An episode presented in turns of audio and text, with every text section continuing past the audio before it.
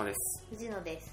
羊たちのカフェです。はい。はいよろしくお願いいたします。お願いします。はい。久々の収録4発目でございます。はい。4発目まで行きましたっけ？おうそっか。おおえーまああ積もる話もあるですよ。一回一回こう短くねはい。30分からまあ36分とかで切ってるんでうんうん。26分とか。はい。まあそんな感じで。最近何やってるかっていうの全く話してないんで、はい。見たものの話だけだったのではい。あのー最近何してるかって2つぐらいちょっとトピックがあって、まあ1つは小さいんですけど、最近コーヒー豆をひいてます。小さいっすね。うん、へえでも、あの、俺って何回興味持つ時って大体そそうなんですよね。はいはいなんかこう、あ、コーヒー豆と思って、コーヒーミルをちょっと買ってみて、なんか、へやってみると面白いですこれ。うん。へえこう、ドリップはめんどくさいので、はいあの、マグカップに豆をそのまま入れてお湯入れて、はい。で、フィルターがついてるマグカップがあるんで、まあ、それで済ませてますけれども、はいはいはいはい。豆によって違うと。か、あそういうもんなんですね。あと、やっぱり引き方によって違うとかありますし、へ一回、まあ夏じゃないですか、まあアイスコーヒーを作ろうとしたんですけど、はい。アイスコーヒーの方が難易度高くて、ーはいはい。水出しの方が。あんまりこう水には出ないんですよね、コーヒーが。はいはいやり方いろいろあって、あそうなんですか。まず普通にこうコーヒー豆にお湯を注いでこうポタポタって垂らした垂らす感じでこうホットコーヒーを作って、ポットの1リットルぐらいのあの麦茶作るやつ。とかはい。あれにこう氷をガーって上まで敷き詰めてそこにホットコーヒーを注いでアイスコーヒー作ると。へで普通にホットコーヒーを冷蔵庫とかで冷ますとゆっくり冷えていくんで、うん。風味とかが失われるって書いてあって、あそうなんだ。急速冷凍が基本でそうすると水で薄まっちゃうから濃く作んなきゃいけないとかそういうのがあって最初俺あの普通の水にフィルターに入れた豆をつけてそれだとね8時間から10時間ぐらい浸してないと水には出ないっていうそうなんですか。で俺それの通りにやっといたんですけどはい。もともとそのコーヒー豆って緑なんですよ。はいはいでそれをこうローストしていって、まあ、焦がしてあの黒いコーヒー豆になるんですけどそれもイタリアンローストとかフレンチローストとかいろいろあって、あのだいぶこういらないと水には出ないっていう。で普通のやつを買ってきちゃったんであのあちゃんとこううちの会社の近くに豆を選んで、まあ、緑の豆なんですけどあのそれを選んでこう入り方まで指定して買えるところがあってへそれで一番こう焦がすというか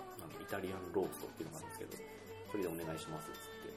でそれでやったら一応水でも普通にこうアイスコーヒーとして出るようになったんですけど1回目がねまず俺細かく引きすぎたんですよね。そうするとパウダーみたいになっちゃうから、普通のフィルターを通してあ抜けてくるん抜けてっちゃうんですよねコーヒー豆が。へあと普通の入り方だったんであんまりこう濃くも水の中に出なくて、ーはい。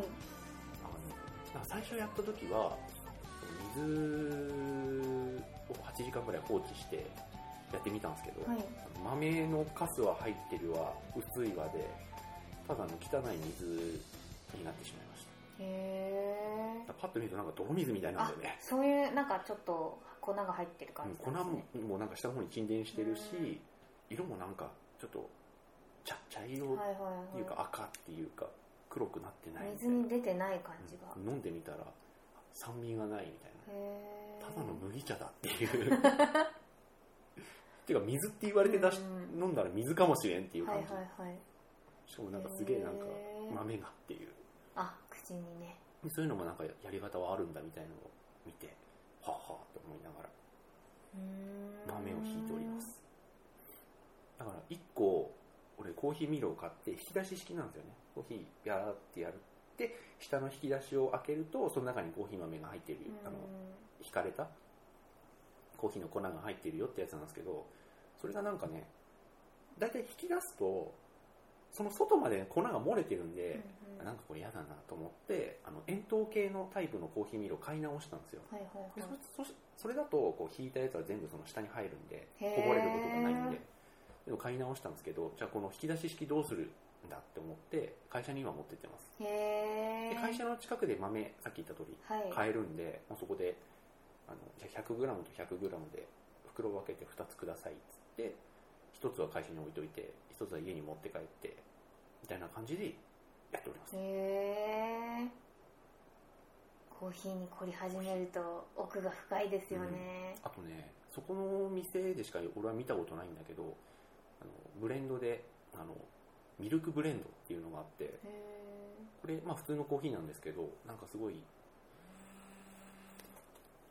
あのミルクっぽい感じでコクがあって、うん。あのなんかねすごいいいんですよね。えへえちょっと一旦止めてもいいですかね一時停止。はい。はい。ということでちょっとあのバンダイに。バンダイに対しての愚痴でしたね。俺は言ってないよ。俺は言いました。はい。と洗濯物を取り込みました。はい。はい、あと僕はその仕事絡みの電話かかってきたんでちょっと一時的一時中止で。はい何にも特に問題なかったはい。です、よかった。よかったこれなると緊急一応緊急連絡用だからさ。ビンダイですビンダイはい。あのビビるんだよね。いやなんか昨日俺電話したのかな。電話なんか着信履歴残ってたんでかかけ直しましたって言ったけどしてない気がする。なんかかかっちゃったのかな。まあいいや何でもないです。はい。何でもなかった。よかった。よかったです。はい。何の話したんだっけ？リキッドがいいっちゅう。いやいやコーヒーがいいっていう話。あコーヒーだ。はいそうコーヒーはそんな感じ。でも大きい大きい方は大きい話は。大きい方は DJ あ写真見ましたよ、誤って送られた。ああそう。あれちょっと違う人に、うん。あの会社の後輩で音楽好きな人がいて、はい。ちょっとね買っちゃおうと思うんだよねみたいな話をここ1週間ぐらいしててじゃあ今日俺仕事の帰りに買いますっつったら買ったらなんか見せてくださいって言ってたので、送ろうかなと思ったらその直前まで話してた藤野さんの LINE に送っちゃった、DJ タクと思って。あやべやべと思って。デジタル DJ タクでしたよ、うん。かっちょいい感じねですよ、はい。いやー。なんかビーマニみたい。まあそうですね。うん。ビーマリのコントローラーっちゃコントローラーうなんだけど、ん。いいですよ。へえヘッドホンもそれっぽいの買ってきまおした。かわいい。これいいよね。オレンジ。オレンジのはい。ソニーなんですけど、かわいいっす。そういうの大好きっす。う中が全部空洞になっててヘッドホンがついててその中に空洞があってここにはい。パフパフのものがついてて、はいはい。これすごいいいんですよね。良さげ。高かったけど、うん、へえで今はこう DJ 宅にはい。Mac と iPhone をつないでましてはい。その中の曲をこういいつななぐっていうこれね面白いんですよ面白そうですあのね DJ って俺全く興味というかはい。なんか人様の曲でうん。ふんどしでうん。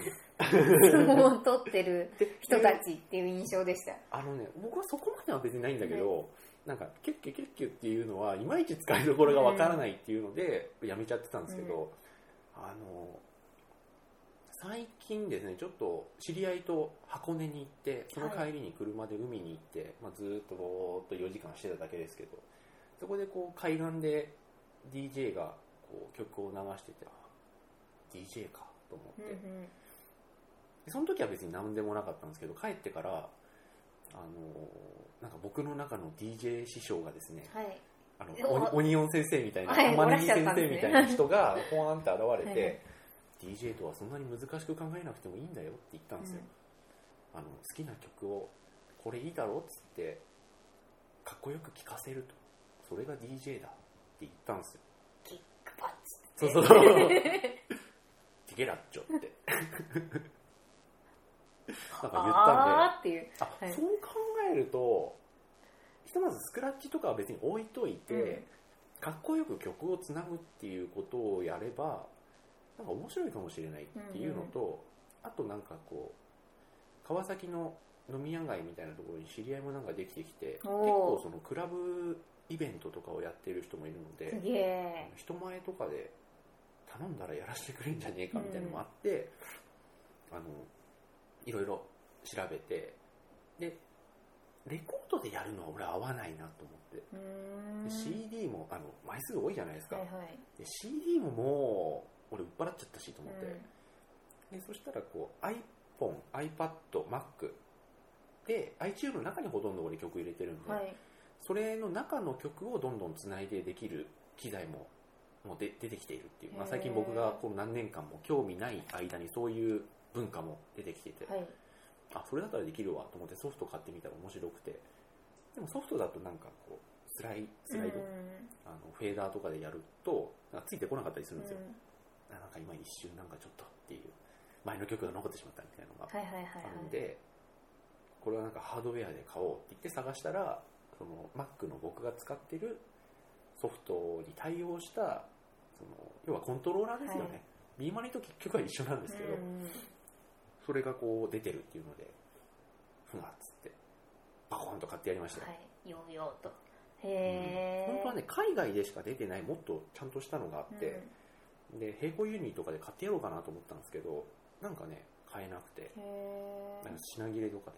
えはいはい。で海外のさその YouTube とかでさあのミュージックフェスタとかでこういう幕張メッセ的なところでこう DJ たちがいっぱい置いてあってっていうところをこう雑誌の人がこうメーカーの人に取材してるやつとかもすげえ見てへこれえいいなと思いながら。でも日本で買えるのがねこれぐらいしか今ないんですよね。あそうなんですね。うんでしかもあの Mac 対応とか iPhone 対応、まあ、iPhone 対応はそんなないけど両方に対応してるっていうのがもうさっき見せた写真で見せたこれぐらいしかなくてですね。で買っちまったわけですけど、はい。面白いですね。で何が面白いかってあの今まで自分が持ってた CD っていう曲あれが全然聞き流してた曲があ DJ だったらすげえ使える曲じゃんみたいのが出てくるわけですよいっぱい。へだからシングルとかでさあのリミックスとかいっぱい入ってるじゃないですか。いらねえしと思ってたんですけど、えうんうんうん。原曲至上主義ですよ、私。はい。そうそう俺もそうだったんですけど、うん。ただフロアでかけたりとかいう場合にはリミックスの方がやっぱりかっちりしてるから、はあのクラブ用だったりするんでこの方がなんかかけやすいなと思ったり、そういうなんかあ俺こんなにいい曲いっぱい持ってたっていう、今更あのプレステ1の広角機動隊のサントラとか引っ張り出しますよ、へこんなにかけやすい曲はない、ーうーん。ファーストガンダム最終回、なんとなくわかります。うん、面白いこれ。へえうん。まあ、それ用のプレイリストも作りましたしね、はい。でそこからあの毎回こうアルバムはこれでとか選ぶと時間かかっちゃうんで、うん。使いそうな曲をピックアップして。へ全部あのプレイリストにしまして、えうん、そうするとなんかまた今までとは違ったあれどこ行っちゃっ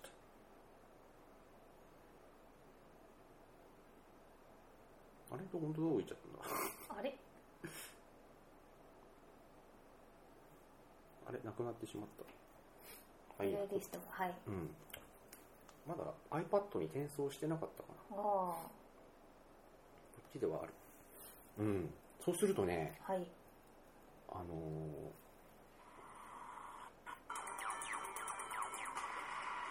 これあのワンピース展のために中田さんが作った曲、中田さんもやっぱりなんかこう DJ だねと思った。あはいはい。あの人そうですもんね。うん、なんか DJ がそのまま流して使えるような曲すごい近年、うん。ラウンジからちょっとエレクトロにはい。ちょうど移行したと思うんですけどやっぱねクラブでかけることを考えた曲なんだなっていう。やっぱかけやすいですよこういう方が。つなぎやすいんですよね。はいはいはい。のもあるしあとだから昨日あの Facebook と Twitter にフォースクエアでこう入れたんですけどあのクラブが川崎に1軒クラブバーかがあるんですけど行ってきましたし。へえああ DJ の人はこうつなぐのかというのをあ。こう1時間見てきました、はいはいはい。勉強がてらですね。うん。へえいやかっこよかったかっこよかった。であの1曲かけてて VJ だからはい PV も一緒に流れてたんですよ、あこれかっけえなと思ってパッて見たらあのロボットおじさんが2人車を運転してて、はいはいあダフトパンク？と思って、うん。こんな曲知らないと思って、うん。でもかすごいかっこいいと思って家帰って自分の iPhone はい。調べたら持ってたの、すげえ悔しいなと思って。そうなんだ、こう自分が持ってる曲をこういう風にかっこよくかけていたっていう。しかも知らないと思ってしまったという。あちゃんと聞いてねえな、俺最近って思いましたけど。そうなんですね、すごいですねへー面白いです。なんか自分の好きな曲を人に聴かせるだけでも価値ありますよ、はいはいはい確かに。うん、ちょっと人前でやりたいなと思いつつあの曲のつなぎ方もすごいいろいろパターンありますしね、はい。であのなんだろうビートのまんまバーンって終わるやつとこうゆっくり入ってくるやつはどういう風につなぐとか、何種類もパターンあるんでそのままうん。カットでつないじゃう場合もあるしあのなんか間にうん。あのサンプラーとかでバスドラとかをこう自分の手で打って挟んでつないでいくとかもいろいろあるしっていう、うーん。そう。だから今ねそれ用の曲をすごい買っちゃってるんですよあねそうなんですか。うん。でねその中でこうすげえいいなと思ったの。はこれもまあまた中田さんじゃ中田さんなんですけど、あの「イントゥダークネスはい。のリミックスやってるじゃないですか、はい。中田さんが。あれね初めて聞いたんですけどかっこよかった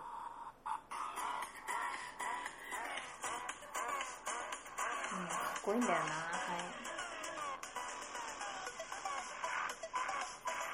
い。まあ「スター・トレック」のサントラの最後にこれがポツッと入ってるんだけどね。そうなんだ。へえこれはシングルで買ったんですけど、はい。シングルの方が長かったんで、はいはいはいはい。スタートレックって書いちゃってますもんね。うん、カタカナで、う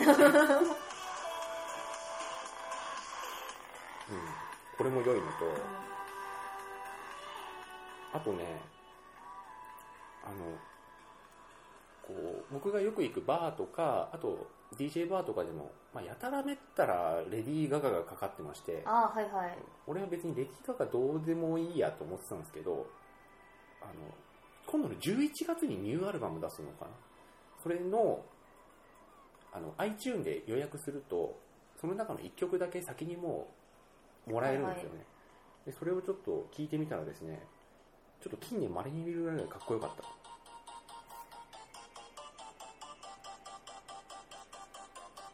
なんかね前とはちょっと趣変わりましたね。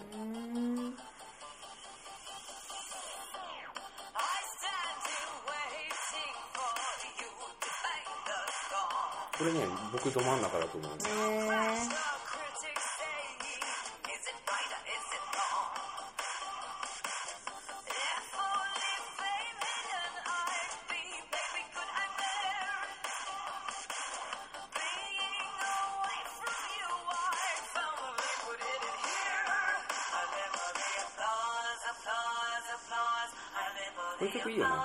何もしなくてもリミックスしてるっぽくなるから。なんかぽいですね。うんはい。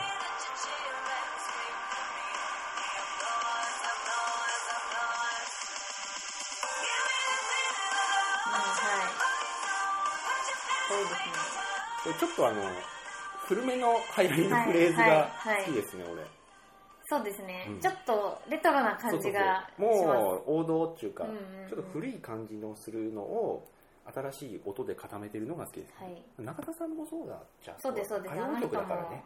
そうですよ。90年代な感じですよ、あうん。の、だから最初のあのカプセルのファーストアルバムとか聞くと普通の歌謡曲ですもんうん。ね、そうそうしかもなんかキラキラしてるし、うん。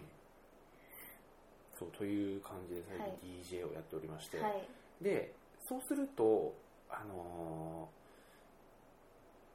電気グルーヴの音声解説とかでも、なんかこう2人とかあとはスチャタラパーとかとコラボしてた時もあるから、その音声解説とかも聞いてみるとちょっとねまた新たな発見があったりして面白いんですよね、すごい面白かったのが DJ をちょっとやり始めてからスタタラパーのあの兄かはい。兄さんと滝、2人だけで音声解説してるバージョンがあって音声解説がわざわざ2つ入っててみんなバージョンと2人バージョンっていう、はいはい。あの2人バージョンがさすごい面白くてあの人たち DJ できないのにおミュージックや ミュージシャンやってる人たちだから会話がすごい面白いんですよね、はい。あのこことかってさだってあの2人しか出ないうんライブのシーンがあってこことかってだって何やってんのって言われたら何もやってないよね。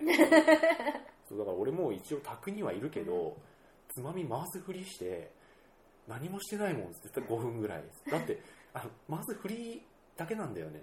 だって回したら音変わっちゃうからって 回したら音変わっちゃうしねっつって。まず振りで。へえでも分かるんだよ。うんうんうん。はいはいはい俺もなんか触るふりしてさっきのリミックスっぽいうん音源をもう流しちゃうとか、いやでもなんか勉強になりますね。あのうん。DJ バーとか俺昨日0時過ぎぐらいにも行ったんで結構人もいて盛り上がっていて。はいてで盛り上がりに合わせてやっぱり曲とかを。行きますようねん、行くし、はい。あとね BPM 微妙に変えてるんですよやっぱりね、はいはいはい。あの曲の速さを。はい。で繋ぐ時はその元のうん。曲の速さにこっちも合わせといてつないで戻していくとかそういうことをちゃんとしててああと思って。やっぱそうか。って俺みたいになんか普通になんかフェードクロスあれはただのクロスフェードだっていうあれはただのクロスフェードでした。ごめんなさいっていう。DJ のつなぎとは言いまはいせんでした、はい。でそこも分かってないから、はい。そういうのがこうクラブシーンでまかり通ってるのかどうかもよく分からずに行ったら、あやっぱダメなんだねって、うんうんはいはいでもだからといってどうやるん。だろうああいううんうんスッというつなぎはとかいう感じですね、今はい。はいはいへ今え家に帰ったら iPhone あれにあの卓につないで、はい。そのまま流しっぱにしてますへえ面白いです。好きな曲を聴かせまくるというなるほど。俺の頭の中の玉ねぎ先生の言葉に従って。はい。言い訳をね 自分の頭の中でしてるだけなんですけど。いやいやいやいや。好きな曲を聴かせたいというだけで、はい。それだけで DJ はこいういのだよ。いい成り立つんだ。のだよと。いいのだよと。そうか誰に言われたわけでもない。自分の頭の中で言ってるだけなんですけど。はい。ということでちょっとね。で昨日買ってその足で知り合いのバーに行ってそこから DJ バーとかにちょっとはい。足をして小1時間聞いて帰ったんですけどあの9月にクラブイベントをなんかその知り合いのバーの人が企画してるらしくてそこはちょっとちゃんとしてるんでちょっといいとしてうんうん。練習したら来年ぐらいちょっと曲つながせてくださいって言っといたんで、その際にはぜひ。はいまあ、どういうイベントになるのかわからないうん。ので、趣に合えば。はい。いやあの川崎のクラブイベントだからさダメなやつダメじゃん。ああまあそうですね、川崎で行きたいとは思わないかな、ね。はい。田舎もんだよね、うん。まあ申し訳ないですけど、うん。まあ生まれも育ち土ももここの川人ですけど、でもなんかこういや DJ さんは多分、まあ、東京とかはい。いろんなところから来られてると思うんですけど、お客さんは川崎の人そうだからなんですよね。ああなんか田舎っぽいよね、うん。川崎ってってちょっと思ったんですよ。ね、うん。まあ、申し訳ないけど乗り方は人それぞれ。はい。なんですがそうですね、はい。という感じはい。藤野氏はどんな感じで？私はですねまあ夏場ちょっと仕事が忙しすぎて、そうだよね。あのコミケもあるし。はいコミケだったんですけどであのまあ家を買おうとしまして一瞬一瞬はい、一瞬。あのまあいろいろありましてえーまあ宗宗教的な匂いがするんであれなんですけどもあの私今のお家に引っ越してきてからすごい調子が悪くって体調が。でそれをありまあすよ。そうそうそう。であのいろんな人にあの引っ越した方位が悪かったんだって言われたんですよ、うんうんうんうんであのまあ騙されたと思って一応法医学の先生まで紹介してもらっちゃったんで、一応見てもらったらやっぱり良くない方角に、しかも最悪な方角に最悪なタイミングで行きましたよと言われたんで、えー、と9月にねいいい方位にタイミングで引っ越してくださいって言われたんですよ。でまあ別にあのここにずっといたいと思ってるわけでもないしあのまあ騙されたと思って引っ越してみるかと思ったんですけどでそのいいタイミングのいい方位っていうのがところにたまたま分譲マンションがあの立ってしまって、うん。立ってしまってっていうかもうあの入居が始まってて、はいはいはい。で残り1個とかだったんですよ。うん。でこ目についてしまあったそうそうそう、はでここなんじゃないのってなっちゃって、であの行ったんですよ。でその時はねまだあの 3, 3手3個残りがあったんですけど、私が行った時はもう2個とか1個とかでうん。でそこからまあいろいろいろいろいろいろいろいろいろいろいろ考えて、まあ、3週間ぐらい考えてやめました、うん。でやめたんですけども非常に勉強になりました。その3週間は、はいはいはい。まあだからその3000万4000万の借金をね、うん。背負うというう、んそのなんていうか清水の舞台から飛び降りる感覚で皆買っているのかと、うん。であのちょっと私も本当に信じられないんですけど、うん。なんでみんなマンションあんな簡単に買えるの？ね。もっと考えようよっていいうあの俺の周りでも、まあ、うん買ってる人は実際にはいないかもしれないけど、なんか買おうかなみたいな人が、そろそろ年齢的にもというか、はい。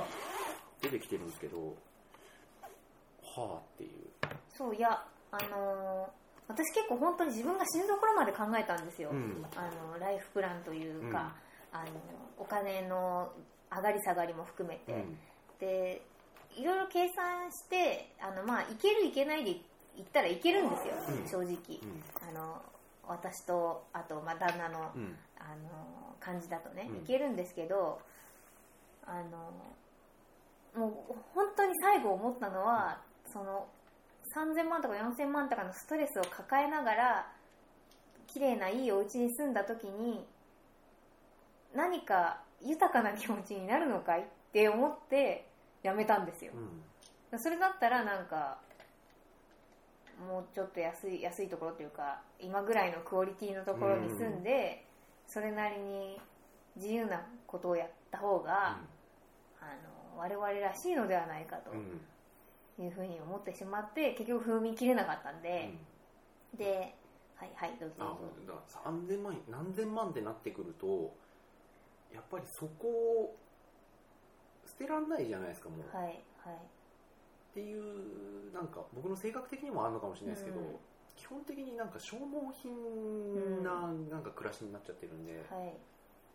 そうなんですよね、でなんかあのまあお互いに持ち家があるんで実家、はいはいはいそうですね。あのもう一個家が増えることになりますし、うん。あのでただ別に私、えー、とそこにそこを買ったらそこに永住することに何ら苦だとは感じてないんで、あの買ったら買ったできっと永住するんですけど、あのなんかね踏み切れなかったんですよね、なんかなんかうん。あと営業の人がすごい気に入らなかったからだけどおばちゃんでなんか嫌だったんですよ、うんだからそうだ場所もすごい良かったし、あの間取りとかも別に、まあ、そもそもだって綺麗だから何の文句もないよっていう、こだわり出したらきっとね床の色がなんだとか言い出したらキリがないんだろうけどそこまでは全然思ってないんで、本当にもうなんかもう条件は全部揃ってたんですけどやっぱ無理かなと思ってやめちゃいましたけどね、はい。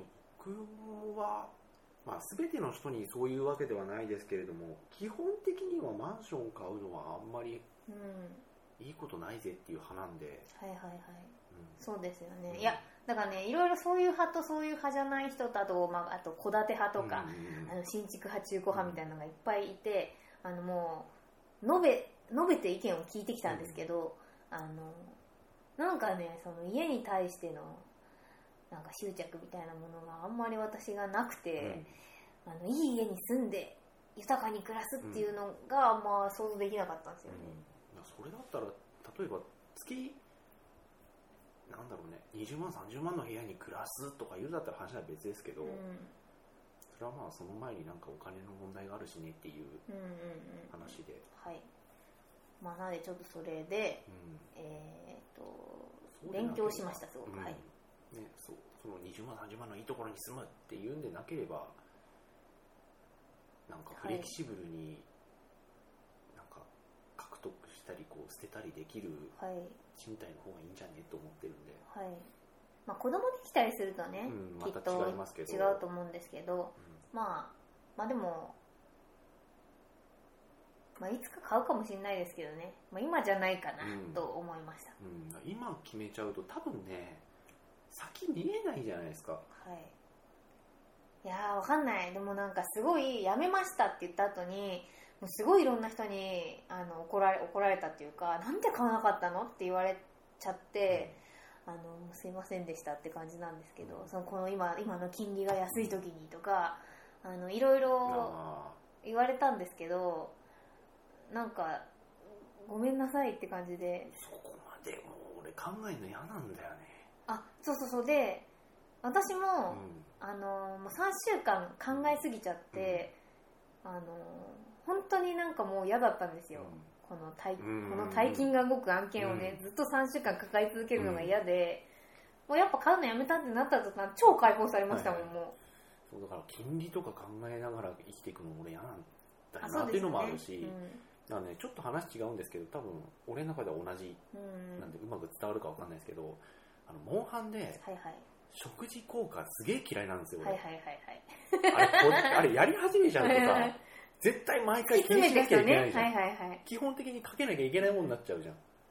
温泉ぐらいはまあいいけどさ、うあの食事だけはどうしてもねそこに踏み踏み切ったら踏み切ったではい。毎回やらなきゃいけないっていう、はい。その何かがこうなんだろう損と得を常に一緒に抱え込まなきゃいけないっていう、そこでどこまでできるかっていうので、そうわかりますわかります。考えちゃってそうそうそう。だから例えば何か他の全く他の例えばマンション買うっていう時も金利とかあの例えば株 FX とかもそうですけどそこまで突き詰めて考えてやるかっていうだから舞台やってる時もそうでしたね。う、ん。もうここまでは考えた。ここから先は考えないっていう、うんうんあのなんだろう、まあ、セリフは覚えた。発声練習はしないっていう、うん。はいあのどういう表現にするかは考えるけど発声練習で声が届くかどうかは考えないことにしようっていう、うん。はい。そういうなんかねこっから先は考えたくないっていう線がなんかね結構はっきり明確にあるんですよ、いやそうなんですよ。だからね考え出したら本当にきりなくてあのローンの組み方とか金利の組み方とか、まあ、あと保険保険のかけ方とかあのもうそれをね3週間でもうあのゼロだったんですけど、もうその住宅に関する知識がゼロの中で3週間で全部詰め込んだんですよ私。でもあのもうすっごい嫌いになっちゃって住宅ローンのこととかが、でそうそうそう。で私あのもうすぐ結婚式をするんですけど、はいはいはいあのあはい。あ、いいです、いいです、大丈夫です。間に合ってます。はい。今日ね、渡すものが、渡してもらうものがあったんですけど、忘れたよ。忘れてたはい。そうで、はいあの、私結婚式の準備がすっごい嫌だったんですよ。あの、もうめんどくさくて、なんでわざわざ何回も打ち合わせみたいなのに行かなきゃいけねえんだよと思ってたんですけど、住宅ローンやってからすげえ楽しくなりました。もうなんか桁が一個違うだけで、もういいんじゃない？それやれば、やればやればみたいになっちゃって、もう、よかったなーって思いました。住宅ローンのことちょっと考えて、と思いました。はいそう、だから結婚式の準備も今していて、それがね、すごいめんどくさいんですよ。あの、大変とかじゃなくて、めんどくさいです、すごい。やればいいんだけどうんで、あのー私は、あのこのプランナーさん、ブライダルプランナーさん、ホテルなんですけど、の人にもう全部お任せする勢いで、あの、行ったんです。1回目の打ち合わせ。でも、あの、決められたレールに乗って、決められたことを決められた通りにやれればいいですと思って行ったら、もうなんかそのプランナーさんはやっぱりこう、今のプランナーさんはあれなんですかね、きっと。あの、あれもやりたい、これもやりたいカップルが多いから、ほとんど主張しないんですよ。で、なんか、これどうしますか？って絶対聞いてくるんで、あの、もういいです、お任せしますって言言えない？やっと言われましても、みたいな。これとこれは決めていただかないと、みたいになって、非常にやりにくい。全部、責任を押し付けたいのに、責任嫌だなっていうぐらいですかね。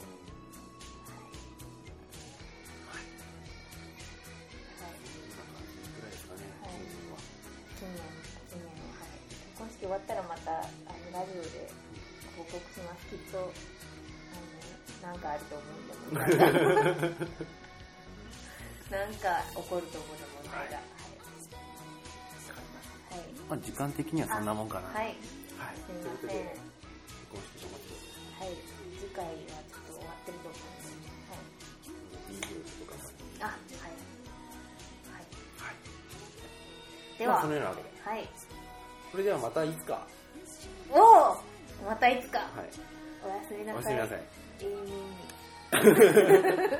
いつかって言ってる。おやすみなさい